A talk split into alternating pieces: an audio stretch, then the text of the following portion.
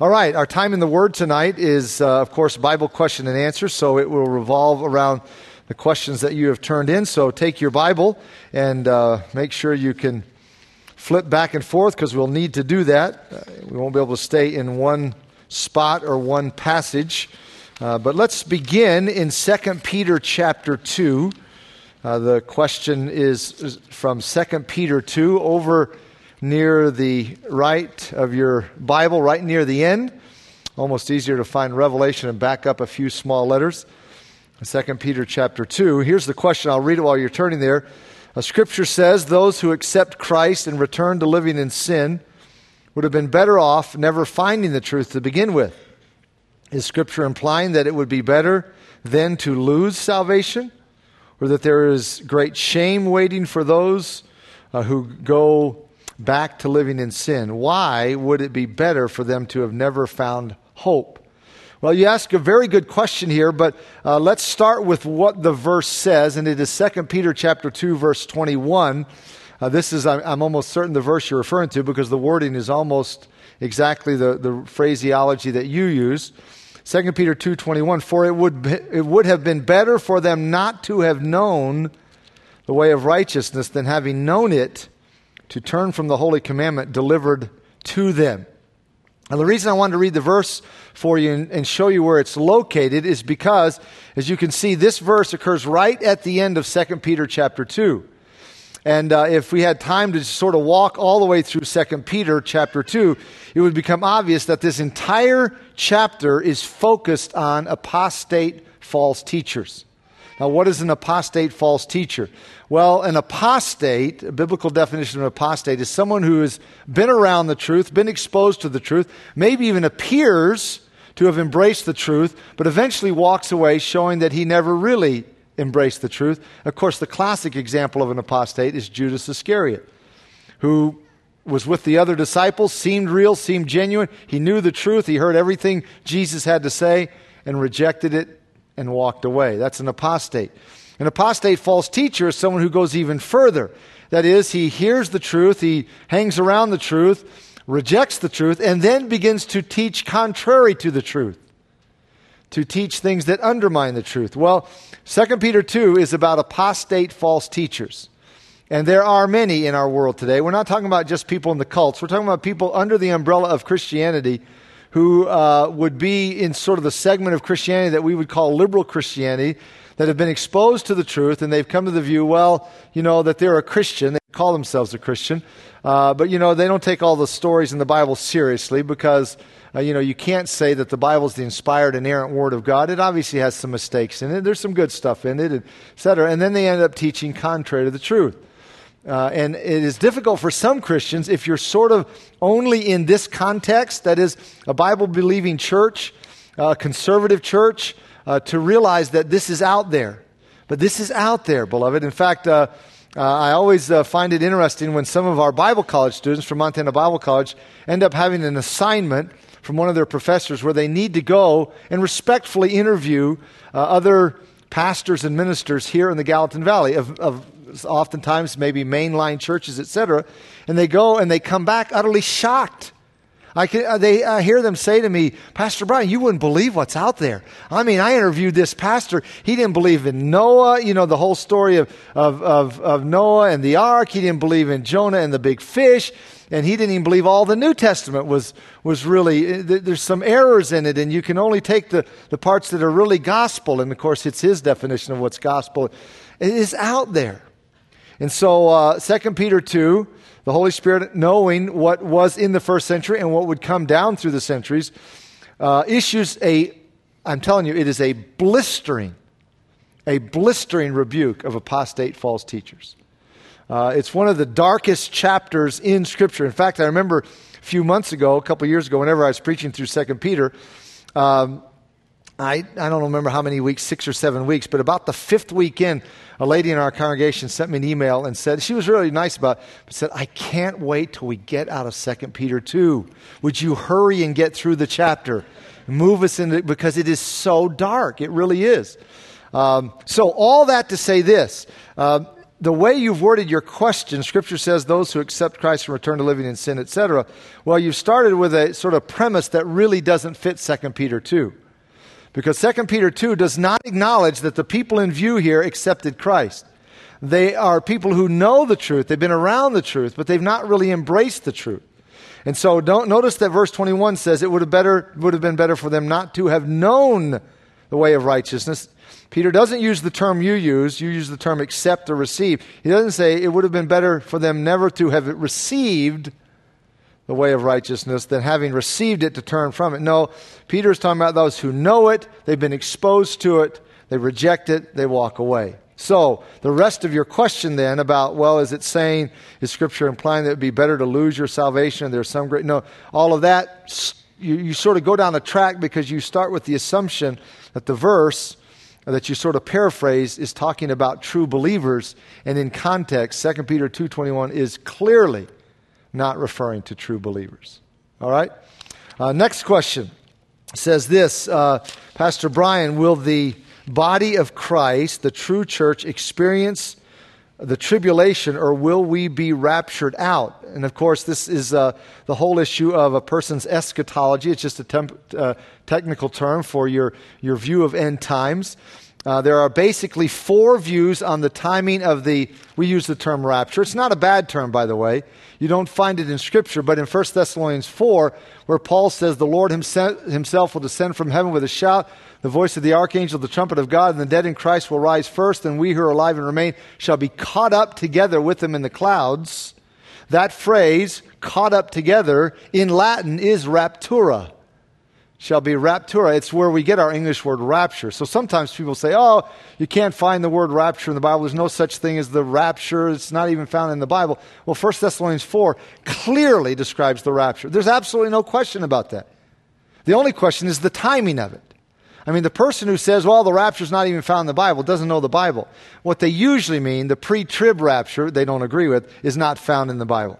The rapture is in the Bible. It doesn't use the term, it uses the term the great gathering together unto Jesus in the air, but it's clearly a scriptural idea that we're going to be caught up together with the Lord in the clouds. Uh, we'll be caught up together with them in the air to meet the Lord in the air, uh, in the clouds. It's clearly in Scripture. There's no debating, it's only the timing of it. So, this question, the person is wondering, what is the timing?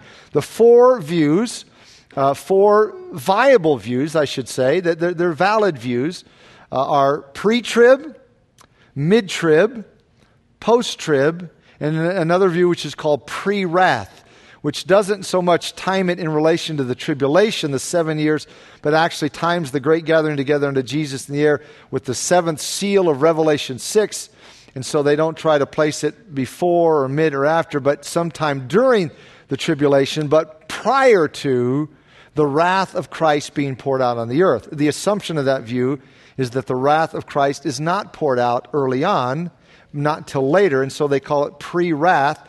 And they say the wrath of Christ will come late in the tribulation, and the true church must be raptured before that because, rightly so, the true church is promised deliverance from the wrath of Christ. So that's the pre wrath view. The person is asking the question, uh, w- you know, when is it going to occur? Well, let me just say this.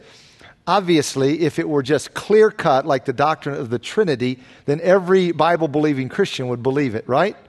I mean, if it were just clear as a bell, pre trib, mid trib, post trib, pre wrath, every Christian would believe it.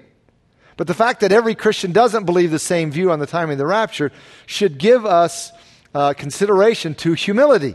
To say, okay, I'm going to wrestle through this issue because God has spoken on it, but I'm not going to hold this with the same dogmatism that I hold the doctrine of the Trinity or the deity of Christ or the virgin birth. Okay? So, with all that as background, just let me say this. I personally believe the strongest evidence for the timing of the uh, great gathering unto, unto uh, Jesus in the air is pre tribulational. And the reason I believe that is because of seven reasons.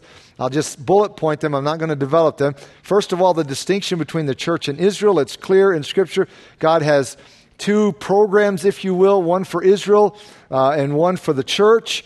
Uh, Paul says clearly, as, as can be said in Romans 9, 10, 11, God is not done with Israel. God is going to fulfill his promises to Israel. The church is not the new Israel, is not the true Israel. It's not spiritual Israel. The church is the church, the body of Christ. Israel is Israel.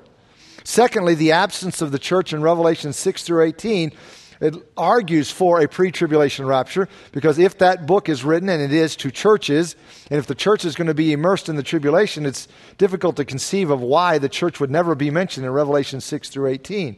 Thirdly, you have some direct statements of Scripture which say, like 1 Thessalonians 1.10, 5.9, Revelation 3.10, which promise that the church will be, uh, will never experience the wrath of Christ because he took uh, the wrath of God, Christ did in our place. So then you have to determine when does the wrath of Christ or the wrath of God begin in relation to the tribulation. And I think the evidence is that it begins with the breaking of the first seal, which is right at the beginning. Uh, third or fourthly, you have the imminency of Christ's return. In other words, you have statements in the New Testament that talk about the importance of being ready because Jesus can come back at any moment. Now, hear me when I say this and understand that if the great gathering together unto Jesus in the air is not pre tribulational, okay, any of the other views, mid trib, pre wrath, post trib, okay, if it's one of those three views, and it could be, but if it is, you cannot hold to the doctrine of imminence. You can't because certain things have to happen before Jesus can descend from heaven with a shout, the voice of the archangel, the trumpet of God, and the dead in Christ rise first, and we who are alive and remain shall be caught up together with him in the clouds to meet the Lord in the air. That cannot happen at any moment. You cannot say Jesus could come back at any moment. You cannot hold to imminence. And the only writer, by the way, who I've ever heard admit this and be consistent with it is a man by the name of Marv Rosenthal. He used to be the executive director of Friends of Israel Ministry, and then he started a new ministry called Zion's Hope down in Florida. And he's a good Bible scholar. I like Marv's uh, stuff. I read him, etc. I don't agree with him on this view, but he wrote a little book. I saw it one time in a bookstore, uh, basically saying this. I disagree with the book, but it's at least consistent. He says there is no statement in the New Testament supporting imminency. Well, he's consistent with his view because he's pre wrath, by the way. So he's saying, listen, there's nothing in the Bible that says we need to be ready because Christ can come back at any moment, because he can't come back at any moment. It's got to be at least mid trib, pre wrath, post trib, etc. So the imminency of Christ's return, statements in the Bible that tell us we need to be ready, Christ come back, argue for a pre trib rapture. Uh, fifthly, uh, Paul's teaching in 2 Thessalonians 2 about why the Thessalonians were not in the day of the Lord's wrath. It's a very complicated passage, but it's a strong one, in my view, on the uh, support for a pre trib rapture. Uh, sixthly, you have statements in the Bible that specifically say that the tribulation is for Israel. Deuteronomy 4.30, Jeremiah 30, verse 7. Uh, say that it is a time of Jacob's trouble. What's another name for Jacob? Israel.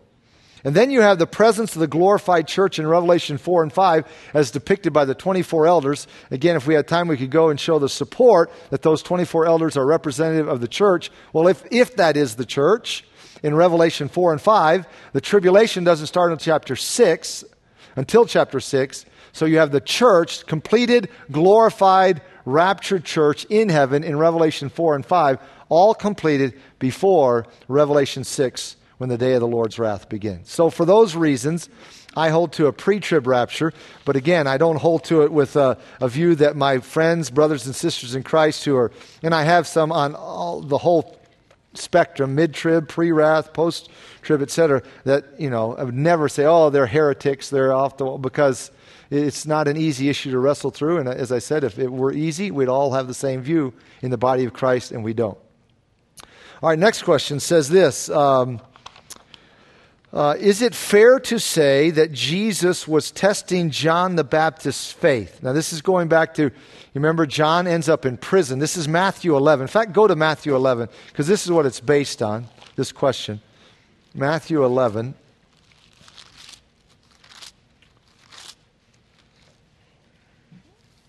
And it's verse 2 uh, where John had heard in prison about the works of Christ, he sent two of his disciples and said to Jesus, Are you the coming one, or do we look for another? See, John's confused at this point, as I mentioned this morning. It's like things aren't working out the way he thought. Uh, he said, The Messiah is coming. If you don't repent, you're going to be judged. Not everyone was repenting, not, and not everyone was being judged. What's going on here? Furthermore, he's in prison. It just didn't look like how John thought it was going to look. And so he's confused. And he sends these two disciples to say, Now, you, I thought you were the Messiah. Are you the one, or should we look for someone else? So the question here is it fair to say that Jesus was testing John the Baptist's faith? I think John, like most of us, had expectations that Jesus would deliver him out of his hard place. Jesus says in his word about not being offended in him, and that's verse 6 Blessed is the one who is not offended of me. Or you could paraphrase that Blessed is one who's, who doesn't get upset with the way I do things. That's what Jesus was saying. Uh, and so here this, the question is Jesus says in his word about not being offended in him, apparently it was God's will for John to die in prison. Yes, you're right. Uh, I need to make sure I believe that God has ultimate control no matter how bad it looks. I know that our faith is more precious to the Lord than gold. So the question was Jesus testing John's faith? And I would say, no, I don't think so. I think John's perception is what tested his faith. His, and I'm not being critical of him because eh, anybody would have been where John was, but his assumptions of what things were going to look like is what tested his faith. And when it didn't look like that, he got confused. See, he thought he knew how it was going to look. He's preparing the way for the Messiah, and Jesus is going to come, and those that accept him are going to be in the kingdom. Those that don't are going to be judged, sent away to burning like chaff in the fire, and that's not what was happening because John didn't understand that all of that wasn't going to happen the first coming. Was going to have to take a second coming. And so it wasn't so much that Jesus was testing John's faith, but it was John's understanding or lack of understanding, lack of clarity that tested his faith. That's what created the dilemma in his heart. And that's why when Jesus answers the question here, he says to these two disciples, You go back and tell John this. Go tell John the things which you hear and see. The blind see, the lame walk, lepers are cleansed, deaf hear, dead are raised up, the poor have the gospel preached to them. In other words, these are all things that Hebrew Scripture said the Messiah would do. So go tell John I'm doing exactly what Hebrew Scripture said the Messiah would do. He just forgot about those parts. He just remembered the parts that talked about kingdom, judgment, and all that. That wasn't happening. John was confused. So, in saying that, I'm not being critical of John because everyone in this room have had assumptions, expectations, and it didn't go that way. And then we're confused, like, Lord, hold it. You, you know, I, I met with a, a, dear lady recently who uh, indicated that she felt that the Lord uh, had given her a promise when one of her children was young, and it's not working out that way. And she's devastated. And she said to me, Why isn't the Lord keeping his promise? And my question was, as gently as I could, where in the Word did the Lord give you that promise? Well, He didn't give it to me in the Word, He just said it to me. I said, That's really dangerous. So you think you heard the Lord give you a promise. That's your expectation. It's not working out that way. Now you're blaming God for a promise I don't think He gave you. So that's what was going on with John here, is that he, he, um, he, had some, he had a paradigm and Jesus didn't fit it. And every one of us in this room have had that happen to us at one time or another. We have a view, a perspective, and then the Lord doesn't fit what we think, and it's confusing. So that's what was going on here. All right, next question says this. It's from a very perceptive little youngster. I wish you could see the writing here. Took me to task on this, and this little guy is right. I'm wrong. He said, if the feeding of the 5,000 is the only miracle recorded in all four Gospels, what about the resurrection? So. I stand corrected, all right? Now, in defense, I think I used the phrase the only miracle of Jesus in his earthly ministry. So I was talking about his ministry during his ministry, not after his death. But I, I concede I was wrong. You're right. And uh, if the little guy's here tonight, come up afterwards. I give you a quarter, okay? You are right. All right, now, next question says this. Uh, let's turn to Romans 10. Romans chapter 10. Uh, question is this What are good ways to pray for the people of the Gallatin Valley? You know, when I got this question, I started thinking in my mind through different prayers in the Bible. Of course, my mind went to Daniel 9, that incredible prayer that Daniel offered, and some prayers from Nehemiah and Solomon and the dedication of the temple. My mind went on into the New Testament, Paul's prayer and Ephesians and Philippians, and this I pray that your love may abound still more and more. And Colossians, I pray you walk worthy. And uh, as I just was working through this, it just hit me, not necessarily as a new thought, but hit me again, that it's interesting that almost all the prayers in the New Testament, yea, in all the Bible, are for believers. Almost all. spiritual growth, uh, stand, walking worthy, all of that.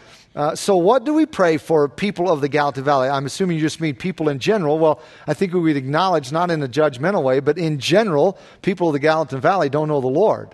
I mean, right? That's not a judgmental statement because Jesus said, you know, wide is the gate, broad is the way to destruction, and many go down it. So it's not surprising that most people in our society, most people in the world, are lost. So what do we pray? Well, as I thought through that, the, the, the verse that came to my mind was Romans chapter 10, verse 1. Brethren, my heart's desire and prayer to God for Israel is that they may be saved. That's what we pray for people of the Gallatin Valley. God, whatever you need to do, bring into their lives, whatever circumstances, bring people into their lives that will be an impact, whatever you need to do, Lord, may you save these people. That's an appropriate prayer. That's a biblical prayer. And as I said, you won't find a lot of prayers in the Bible. I'm not saying there aren't some exceptions, and this is not the only exception. You won't find a lot for unbelievers. Uh, other than this kind of prayer, uh, most of the prayers in the Bible that are recorded are for, for believers, but this is a great prayer to pray for people here in the Gallatin Valley. God, my heart's desire, my prayer to you for the people in our valley is that they may be saved. All right, next question says this. Uh, let's turn over to Hebrews 13. It's not specifically on Hebrews 13, but it'll help us uh, answer it. Hebrews 13.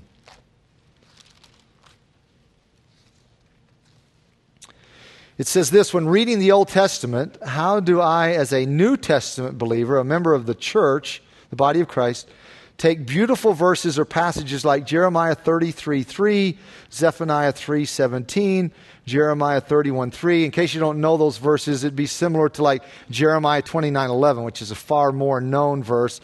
I know the thoughts that I have towards you, says the Lord, plans for good to bless you, etc. In context, that's uh, res- restoration from Babylonian captivity, etc.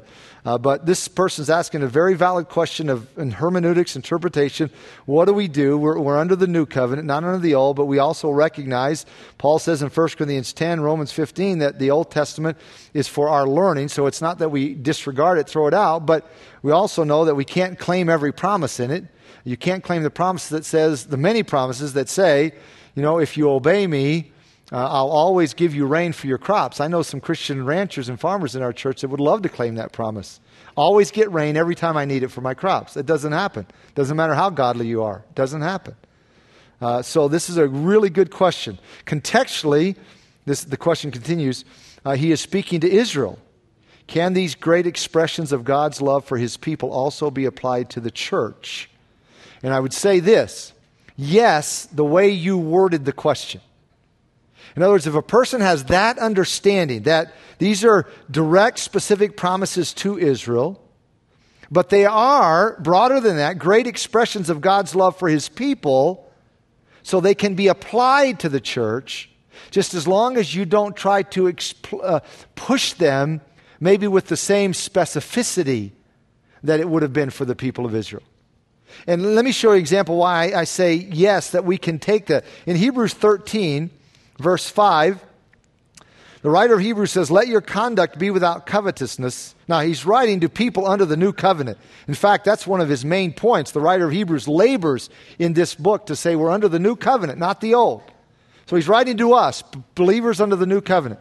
And he says, Let your conduct be without covetousness and be content with such things as you have.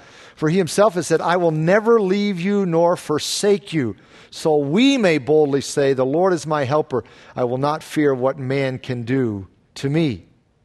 Now, he says, The Lord has said, I will never leave you or forsake you. You know where that comes from?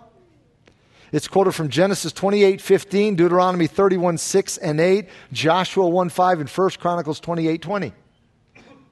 So the writer of Hebrews takes Old Testament promises but I like your wording. It's, a, it's an Old Testament promise related to the character of God, His care for His people, His love for His people. It's not a specific promise. If you, ble- if you love me, if you follow me, I will always keep the locusts off your crops. I will always add years to your life. I will always give you rain. It's not those kinds of promises. They are broader promises about the character of God and, and the way He relates to His people. So I'm often asked all the time, can we as a Christian claim or, or, or can, can Jeremiah 29 11 be applied to the church? My answer is yes, if you understand it the way this question is worded. That God's heart for his people is our good. But be careful, don't build the paradigm like John the Baptist that you think you know what is good, and then when it doesn't go the way you think is good, now you think God hasn't kept his promise. So if you if you take scripture with the with the understanding that the old covenant was for the Jewish people, but there are statements broader, like um, this morning I quoted uh, the famous 23rd Psalm, The Lord is my shepherd, I shall not want. Who's going to say, well, the 23rd Psalm doesn't apply to the church today? It's ridiculous. It applies because it's about the character of God and his care for his people. But if you push the promises too far, you get into too many of the specific details of promises, especially prom- promises related to land, finance, and these are promises God gave Israel, uh, prosperity, you're, you're going to get in trouble. Uh, so, in answer to your question, especially the way you worded it, can these great expressions of God's love for his people be applied to the true church, uh, to the church? Absolutely. As long as, just, that's what the writer of Hebrews does, just as long as you're careful with your hermeneutics to not grab a promise out of the Old Testament that has specific application only to Israel in the land and try to apply, apply it to your life today. That's where you, you get into trouble. Uh, next question says this Pastor Brian, is there any way Darwin's theory of evolution can be reconciled with the teachings of the Bible? And the answer is no. Uh, no without hesitation, absolutely not. Uh, and in fact, some of you may remember this uh, in one of the messages over the past few years that Mark Amenru did on creation. He pointed out in an excellent way how that the Genesis account of creation not only uh, not only sets forth what God did, anticipating, anticipating the fundamental tenets of evolution, Genesis 1 refutes them in advance. For example, one of them, one of the fundamental tenets of evolution, as you know, is that you know, a creature can have, have uh, offspring not according to its kind.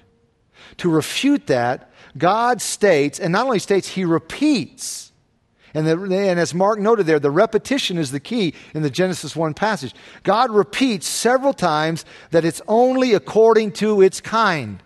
According to its kind, according to its kind. So we don't miss the message. It's fascinating how Scripture does this. I mentioned this in Mark a few weeks ago that the Holy Spirit, anticipating what was going to be done with Mary in Christendom, anticipating the, the, the heretical errors about Mary, made sure that every gospel writer says something about Mary's children, that she had children. And so Scripture not only is written for the time in which it was written, but because it's written by the Holy Spirit, it's written also uh, that it transcends time and sometimes even anticipates error that will come down the pike and refutes that error. And that's what Genesis 1 does. So Genesis 1 is not just some, you know, quasi blase presentation of creation. It is a treatise against Darwinian evolution. You cannot reconcile the two together. Absolutely not. All right, next question says this. Uh, let's turn to uh, which passage? 1 Peter 3. Let's turn to 1 Peter 3.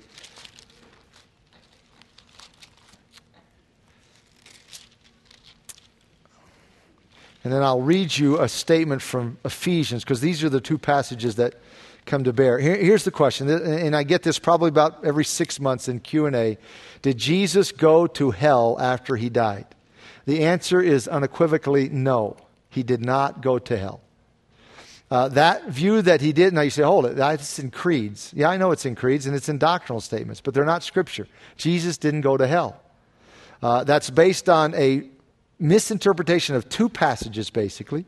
The one is and I'll read it to you Ephesians 4:10 which is talking about the incarnation. Please hear that. It's talking about the incarnation and it says, "Now this he ascended. What does that mean but that he also first descended into the lower parts of the earth?" And many take that lower parts of the earth that he went to hell, when in fact that the, the, the teaching of Ephesians 4 is that Jesus ascended after he had come to the lower parts, namely the earth. He came in the incarnation. That genitive could rightly be translated He first descended into the lower parts, namely the earth. So he descended in the incarnation, and then he ascended back on high, etc. Based on that passage and 1 Peter 3, 18 and 19, which talks about Jesus suffering once for sins. Now, please notice that. That's key to what I'm going to say in a minute. He suffered once for sins, the just for the unjust, that he might bring us to God, being put to death in the flesh, but made alive by the Spirit. So here, Peter is contrasting Jesus' death in the flesh, but him being alive in the Spirit, small s. It should be small s, and most English translations do. By which he went and preached to the spirits in prison. Now, a couple very salient facts. First of all, the term spirits, when used in the New Testament without further definition or modifying adjectives, always refers to angels or demons, not human spirits. So the spirits referred to in this verse are not spirits of men, they are spirit beings, and from what Peter tells us later, they are demonic spirits because he connects it with Genesis 6. Interestingly, the word preach here in this verse is not the verb for preaching the gospel. Jesus did not go to hell and preach the gospel. The word means it's not euangelizo, euangelizomai, to preach the gospel. This word means to make an announcement or make a proclamation.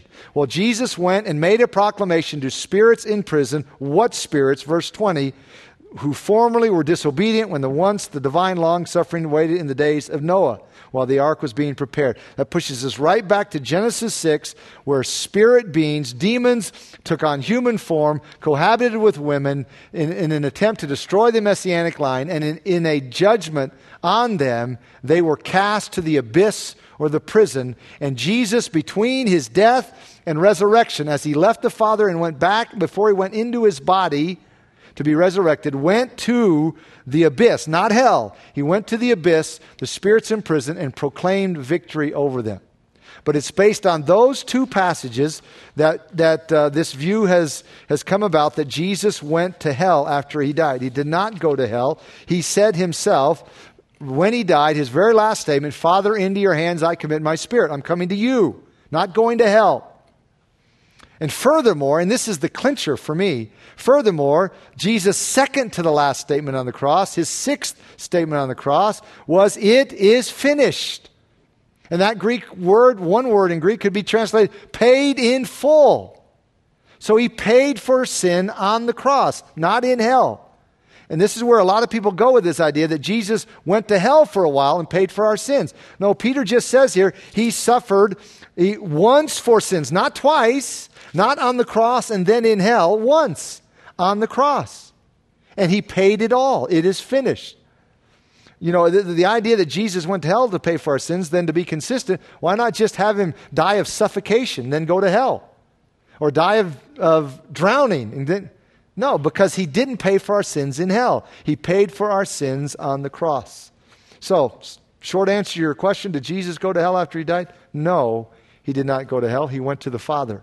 And he paid our sin on the cross, not in hell. All right, next question. Revelation chapter, well, it's on 2 and 3, so turn to Revelation 2. It says this uh, in Revelation 2 and 3, where Jesus addresses the seven churches. Um, he has some very harsh words for many of them. Indeed, he does. 2 5, I will remove your lampstand. 3 3, I will come against you. 3 16, I will spit you out of my mouth. There are others as well. He addresses them as churches. A commentary I read said that in these instances, the people were not true believers. My question is if they were not believers, why would Christ address them as a church?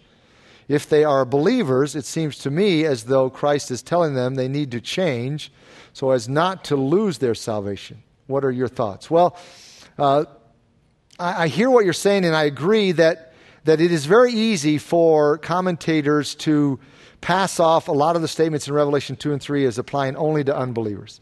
This is often done with Revelation 3, where Jesus says to the church at uh, Laodicea, um, you know, uh, I'm going to spew you out of my mouth. And many people assume, well, those are all unbelievers. That's a very common view. I don't hold it because you're right. He addresses churches. However, we all know, just like in church today, it was the same in the first century, uh, all people who are involved in the church are not believers. So it's really a mixed bag.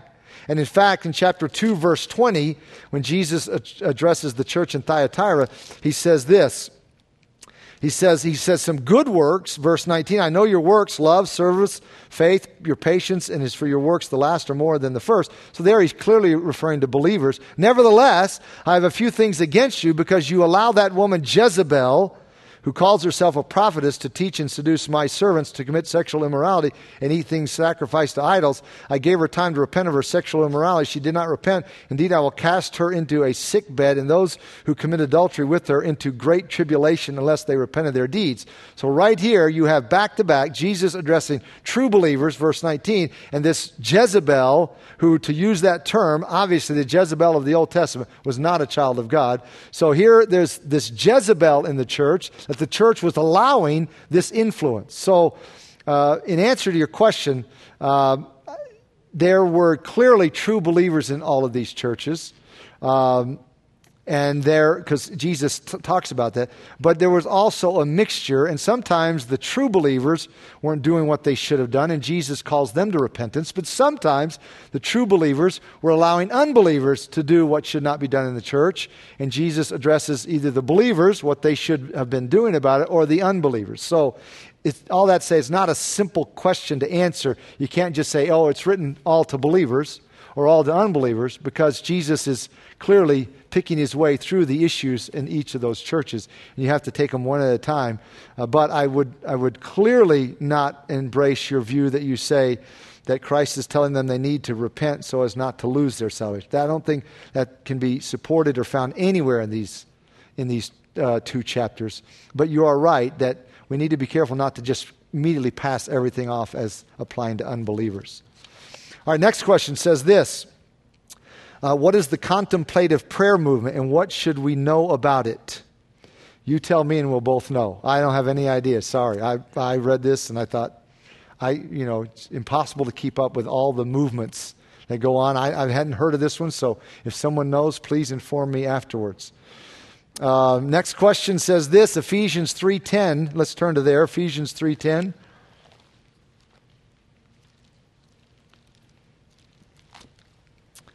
says um, this the verse says, to the intent that now the manifold wisdom of God might be known by the church to the principalities and powers in the heavenly places. And the question is, how is it that through the church, the manifold wisdom of God is made known to the rulers and authorities in heavenly places?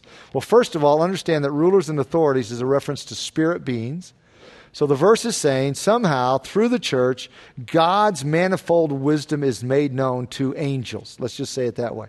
How? How? Well, we know the answer because Paul has just said it in chapter 2. Uh, the church, composed of redeemed believers, is an example of God's wisdom to, first of all, give life to dead sinners. That's Ephesians 2 1 through 10. You who were dead in trespasses and sins, he's made alive. That's not something that angels can experience. Demons can't experience that. So, this is a, a, display of God's wisdom for angels to see how God can redeem human beings and give them life. But secondly, the church is uh, uh, composed of redeemed believers is an example of God's wisdom to bring unity of believers who otherwise would absolutely hate each other. And that's verses 11 through 19 where Paul talks about in the church, Jew and Gentile are one, and the middle wall of partition is broken down. So, if I want to use an example from our culture, go back to where I grew up in the South, the gospel is able to break down the barriers of hatred that are immense in the South between black and white. Both who love Christ can come together in the body of Christ. And that is the wisdom of God to be able to accomplish something like that. So that's how, that's how God's wisdom is shown to the angels in salvation, both in giving new life and in bringing unity to those who otherwise could never have unity. All right, final question is John 11. Uh, you're familiar with it. John 11 is the chapter where Jesus raised Lazarus from the dead. And before he did, John tells us what Jesus did in verse 35, where just two words in our English translations Jesus wept. And the question that is asked, why does Jesus weep in John 11 35? And I'm assuming the, the question is being asked because, well, he knew he's going to raise him from the dead, so why cry? And uh, the answer, I think, to that question is because Jesus was an example of Romans 12 15, which says, Weep with those who weep. Jesus didn't say, What are you doing crying? I'm going to raise him from the dead. Would you dry your tears? That's not the way you counsel someone. You don't say, Hey, listen, oh, you lost your child? God is sovereign. He's good. You know, buck up. That's not the way you, you, you weep with those who weep. Even though all those things are true, God is sovereign. And in this case, Jesus was going to raise Lazarus from the dead. This is why the prophet said he would be a man of sorrows and acquainted with grief. He entered into the hurts of other people. He was a tremendous example of that. And here, as he beheld the pain, the a- anguish caused by sin and death and Satan, he wept. Not crocodile tears, genuine weeping, seeing this before he turned it around. So, a tremendous example to us, beloved, of weeping with those who weep, even though even though maybe we know some things, as in this case, Jesus knew what he's going to do, that maybe could cause us to not intentionally, but unintentionally be, you know, unemotional or, or harsh. Uh, guard that. Weep with those who weep. And then whatever it's sharing spiritual truth, or in this case, be nice to be able to do what Jesus did, just raise the dead, but, but then take the next step, whatever that is. But weep with those who weep. All right, great questions. Let's have prayer, and we'll close with a song and call it a night. Father, thank you for our time in the Word this evening. Some really uh, great, insightful questions. And as we close, thinking about the Lord Jesus and his example to us of weeping with those who weep, even knowing what he was going to do, may we learn from his example and emulate his, his, his character so that we would also enter into the hurts of others and be like the Lord Jesus. That's our desire. We often say that. We want to be like Jesus. May we be like him in this way as well. We pray these things in his wonderful name, matchless name. Amen.